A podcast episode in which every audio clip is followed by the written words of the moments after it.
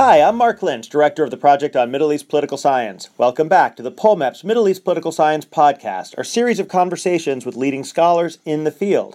Uh, with us today is Neil Ketchley. He's a lecturer in Middle East politics at King's College, London, and author of the new book, Egypt in a Time of Revolution Contentious Politics in the Arab Spring, just published by Cambridge University Press. Uh, Neil, thanks for joining us. Thanks for inviting me on. So this is um, one of a, of a number of books that have recently come out about the Egyptian uprising and about the Arab Spring more generally. Uh, what do you see as the major unique contribution of this book? Sure. I mean, and just to briefly summarize it, I, I, would say that the contribution is, is both empirical and, and conceptual. Um, despite, I think, the, the, huge volume of literature, both on the Egyptian Revolution of 2011 and the Arab Spring more broadly, many of the kind of key moments and episodes uh, from that period have really evaded uh, systematic empirical investigation. And so the book really tries to make a, a contribution here by drawing on a range of, of new and unique uh, data sources and methods, uh, from analyzing uh, video footage of crowd dynamics in Meydan Tahrir, uh, radio, uh, police radio transcripts from the kind of formative early days of the, of the mobilization, uh, to event data from Arabic language uh, newspapers. Uh, in terms of the kind of broader conceptual uh, contribution, it, the argument is really geared around an, an, assumption and a belief that the dynamics of street level mobilization and, and contentious politics more generally are, are really formative uh, in their own right. And here, the book argues that the ways in which Egyptians banded together and ousted Mubarak were not simply kind of manifestations of, of maturing grievances, but also powerfully constituted uh, the post Mubarak process. And if you want to understand uh, the kind of key questions and episodes, you really have to take street politics very seriously. So, one of the things which is so fascinating at the beginning of the book is that you actually do manage to muster a great deal of open source data to see things that I think you're correct in saying that many of the scholars who've studied this really haven't seen. Um, and so, for one, you place a lot of emphasis on a reinterpretation of the nature of violence during the 18 days of the revolution. And uh, tell us a little bit about that. Why do you, what do you see in the violent aspects of, of, of the uprisings in those 18 days? Sure. So, so, I think it's just worth caveating and uh, saying that I, I, don't think that the 18 days of mass mobilization and kind of starting on the 25th of January 2011, ending on the 11th of February uh, with the ousting of Mubarak, should simply be viewed as uh, through the lens of violence. But actually, but, but instead, that if you really want to understand how the mobilization unfolded, how it is that uh, actually what I think are probably a relative relatively small number of people managed to oust a otherwise seemingly well entrenched dictator of over uh, 30 years, that actually violence did play a very, very important part, and that this um, that the role of violence has been somewhat excised from uh, many of the tellings of the mobilization. So what I do is I begin I, tell, I begin telling the story not um, on the 25th of January uh, with the kind of initial occupation of Meydan Tahrir, but instead on the 26th of January, uh, and not in Cairo but in Suez in the Arba'in district where you see a series of very violent clashes uh, between uh, roving uh, bands of uh, protesters uh, and uh, police forces and, and, so-called central security forces, leading to the death of several protesters, the first of whom Mustafa Ragab Mahmoud, who's the first martyr of the 25th of January revolution. And this in turn sparks a series of street battles, culminating in the burning down of the Arba'in police station in the Suez. And this then sets a pattern of uh, kind of revenge attacks by uh, the kin and neighbors of protesters killed on anti-Mubarak marches, where in the end they, they burned down perhaps as many as a quarter of all the police stations in the country during the formative uh, first days, and in particular in the big cities in Cairo, in Giza, and Alexandria, where over half of the police stations are burnt down. And this, in turn, I try to show isn't just shouldn't just be understood in isolation as a, as a, as a phenomenon that kind of played out, but actually profoundly and powerfully inspired and enabled other kinds of street politics. So on the 28th of January, for example, the so-called Friday of Anger, we have really detailed and really unique uh, data sources like police radio transcripts that show that um, senior police officers faced on the one hand with, with marches and peaceful demonstrations, on the other, very violent attacks on their bases of operation, basically withdrew the police from the street, not in some kind of orchestrated conspiracy, but actually just to defend their police stations. And this in turn created new opportunities for protesters to be able to establish protest occupations and scale up protest. And that really complicates the uh, the common narrative of a regime which basically chose to uh, you know to not engage uh, with violence. And complicates the narrative of it being purely a nonviolent movement, uh, which succeeded through its embrace of nonviolence. Sure. I mean, empirically, the, the, claim that the regime refused to engage with violence, or the claim, for example, that the police kind of systematically withdrew from the streets um, across the country, is actually not, you can't really sustain it when you look closely at, at how the events unfold. In fact, in governorates where um, the police stations were not burnt down, the police continued to attack and repress protesters for the entire 18 days, in turn leading to uh, new cycles of uh, repression and retribution and um, from from residents.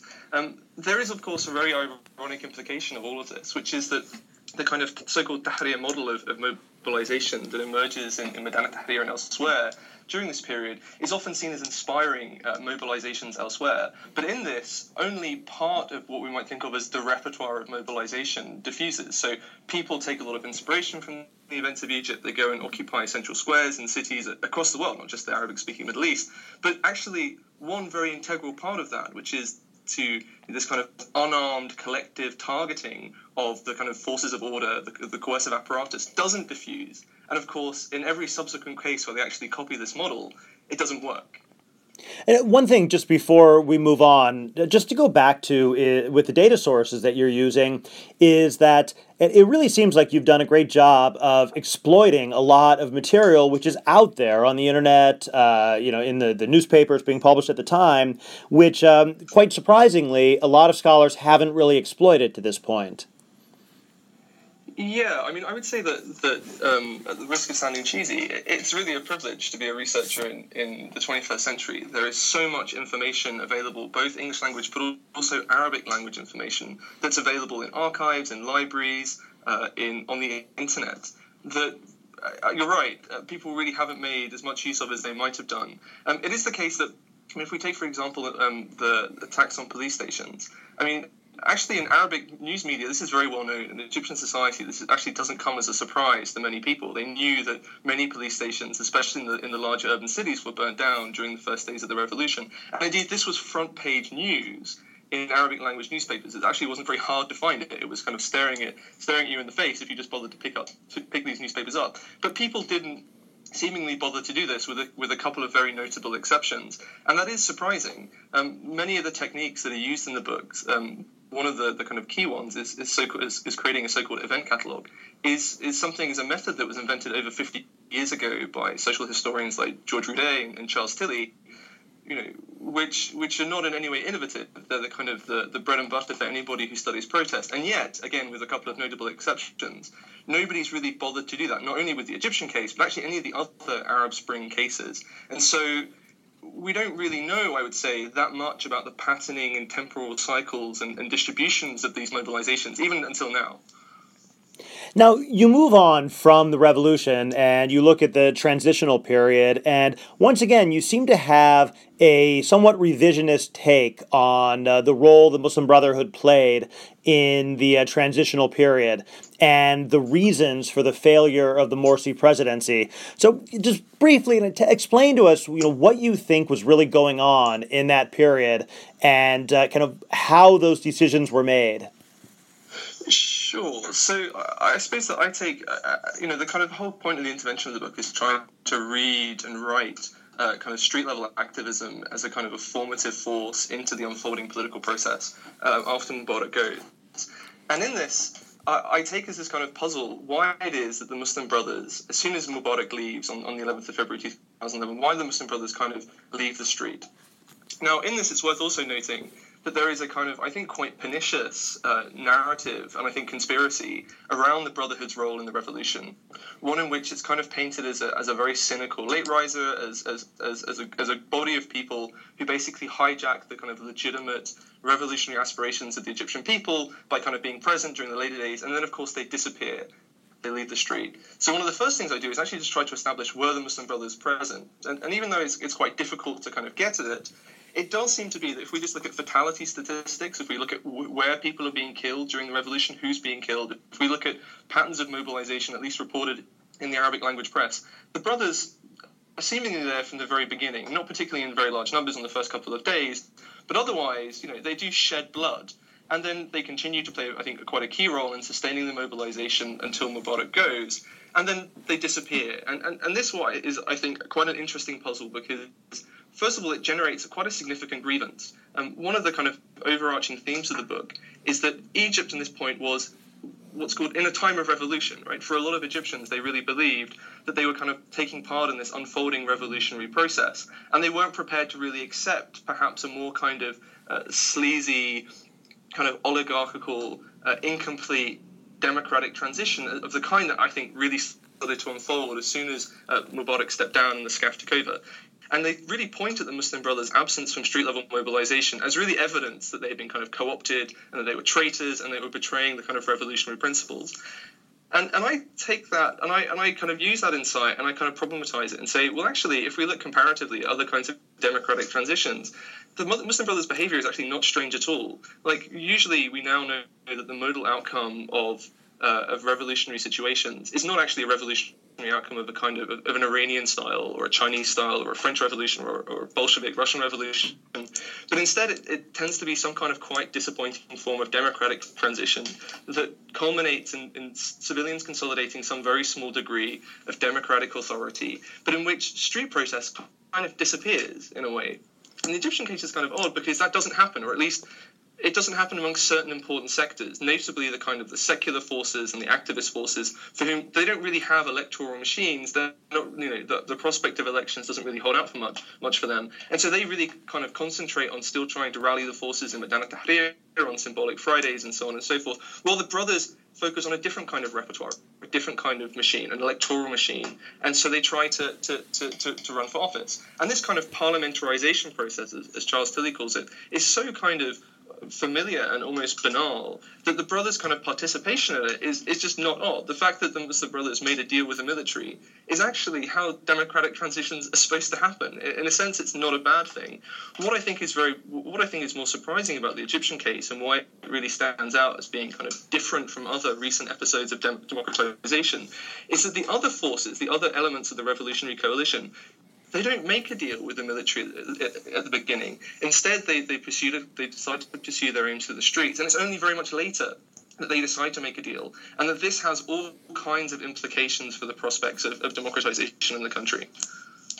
And then once again, then violence plays an important role in how the uh, in how this transition unfolds. There's the clashes in in late uh, 2011, and then there's as things start to go bad after the presidential election, you have the attacks on Muslim Brotherhood uh, headquarters and things like that. And once again, I think you do a really uh, useful service here by simply tracking the way that you have these parallel processes unfolding.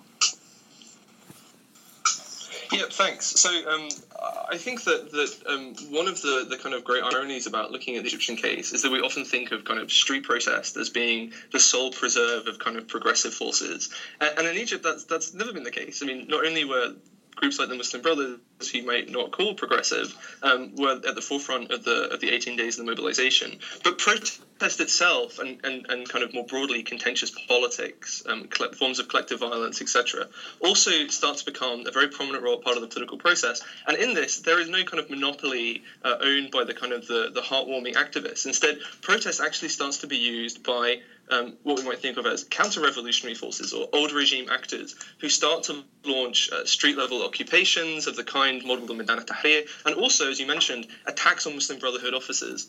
And so the book tries to, as in the kind of context of trying to understand why is that the democratic transition fails, uses these attacks on Muslim Brotherhood officers to set the scene for a broader destabilization campaign in which the military, the interior ministry, and very powerful kind of old regime elites basically facilitate and orchestrate street level contentious politics as a means of kind of rolling back democratization, culminating in these kind of very spectacular events that, ha- that occur on the 30th of June uh, 2013. You see very large anti Muslim Brotherhood protests, which then provide the pretext for the military seizure of power. Why, why do you think that the, uh, the kind of the activist side of this uh, were willing to go along with this? Uh, you know, why were they so easily captured by this um, by this destabilization campaign? So I think there's kind of two elements of it. One of the one is just is, is simple cynicism and a, and a, and a belief that the Muslim Brotherhood, kind of, and Mohammed Morsi in particular, were really harbingers of a kind of Islamist takeover. That they um, didn't feel that they could compete with electorally, and so saw in the military a kind of a safe way out. The second um, kind of element of it, I think, and this speaks to again the broader theme of the book this idea that Egypt was in a time of revolution, that, that, that a, a, significant number of Egyptians, um, if not significant enough to ever really win an election, but significant enough to be to launch quite disruptive street protests, saw themselves as really actors in, as an, in an unfolding revolutionary process. And so, in some ways, the belief that they could kind of uh, leverage the kind of military's destabilization campaign for their own end was because they thought that they would triumph in the end. They really thought that the military had had a very bad experience in the kind of brief period it was in control during the, transi- the, the transitional process that started after Mubarak stepped down. And they thought that, that really there was a kind of a revolutionary telos that they were going to have to accelerate and bring bring bring bring to reality by simply hitching their star to, to the military and then they, they would then get the military later in some sense you know, when you go back and you look at it, I mean, in some ways, it almost sounds as if the Muslim Brotherhood's fatal mistake was that it was willing to accept this transition from revolution to democratic transition. And, and but ironically, that's exactly what the international community and I think most of the academic community would have advised them to do, and in fact, probably were advising them to do. So, you know, do you think that this could ever have succeeded, or was this simply a doomed uh, enterprise from the beginning? So it's obviously very difficult to kind of get into kind of counterfactuals. Um, I, do spend quite a bit of time uh, in the book looking at this particular episode in late 2011, the so-called events of Mohammed Mahmoud Street, when you have what appears to be the, the last real chance for a kind of broad revolutionary coalition to oust uh, the military, to reset the transitional process, and to really see some kind of civilian democratic consolidation of power, or something bigger than that, a more kind of substantive, far-reaching revolutionary process. And in this this period, we see uh, a, a process of backsliding by the military. We see an increasingly hesitant Muslim Brotherhood, who on the one side can see that elections are kind of in their grasp, that this whole democratic transitional project is, is almost there, they can almost realize that they can almost get their foothold into the state. But also, you know, some really rambunctious and energetic forms of street protests that are unfolding not only in Maidan Tahrir but also elsewhere across the country. And here the Muslim Brotherhood really have this kind of really key decision whether they go and join the protests of Mohammed Mahmoud or whether they kind of stay at home and concentrate on the elections. And of course, we know that they, that they chose the latter course. They decided to stay at home and they decided to, in many ways, abandon the revolutionaries to their fate. And it's that that kind of key juncture, that key turning point of the revolution that there's almost a whole chapter on uh, in the book, which is it could have been somewhat different. That the, the Brotherhood could have mobilized the Mohammed Mahmoud, they could have reset the transitional, they could have reset the transitional uh, process, and they could have then solved this kind of problematic status that they developed in Maidan Tahrir and developed broader and strengthened links with other revolutionary forces. But of course, they didn't. They, they instead decided to be very divisive and to privilege and believe in electoral processes as a way of consolidating their power and legitimizing their agenda. And of course, that didn't work because the the old regime launched this. I think you know, we, we can't kind of attribute too much kind of cunning to them, but it was very effective destabilization campaign that almost immediately saw a retrenchment in the kind of electoral gains that the Brotherhood had made and left Morsi by uh, mid 2012 effectively isolated and alone. Um, the presidency not having a parliament, not having a constitutional assembly, having to force through a very unpop- unpopular constitutional series of, of, of, amendments to get a new constitution through, and with no allies either in, in state institutions or on the street. Yeah, I, it, it's a really interesting argument. I, I, I, wonder about it because I was there during the, the Mohammed Mahmoud protests, and they were ugly, violent, uh, anarchic. There didn't seem to be any political program there at all. It was young street toughs, street toughs, uh, kind of throwing things at buildings, and it, it did not feel to me at all like a revolutionary moment then. And I'm pretty sure it didn't to the Brotherhood either. It felt very different from what you saw back in early 2011. I, I wonder if there actually was that kind of uh, uh coalitional moment that you're talking about there. Yeah, I mean, it's interesting you say that. I, I was there too. I was, in Mohammed Mahmoud and in Maidan Tahrir. And my experience and my kind of reading of that was that was that really it was a kind of a moment in which people realised that this was in some sense the last chance. And indeed, some very senior Muslim brothers, including uh, Beltagi, actually goes down to Tahrir with a section of the Muslim Brotherhood's youth to kind of um, to, to display their solidarity and to participate in the protests, only to be spurned by the revolutionaries who are kind of asking, well, where are the rest of the movement? Because precisely as you say, we need extra coordination, we need more resources, we need to kind of have, you know, to, to have that breakthrough, you kind of need to be present. Uh, and instead, they decided uh, to stay at home. It, it's also worth noting that if you kind of read the kind of um, the the kind of um, sorrowful uh, reflections of many senior Muslim brotherhoods, um, especially written after the coup and after the, the 14th of August uh, massacre in, in Rab al it's often that exact moment that they pinpoint as the key as the key decision that they should have made. That if they just stayed in Tahrir, if they'd been able to, to sustain the revolutionary coalition for a bit longer, then perhaps different history would have been a bit different. Well, as you said, it's very difficult to assess uh, counterfactuals. Uh, there's a lot more uh, to this book, uh, uh, uh, including your later chapters, quite interesting, on the evolution of the post coup and the post Rabaa. Muslim Brotherhood mobilization, um, which again largely fell beyond the radar of a lot of journalists and academics um, who kind of tuned out a lot of that mobilization, I think for reasons that you identify in the book.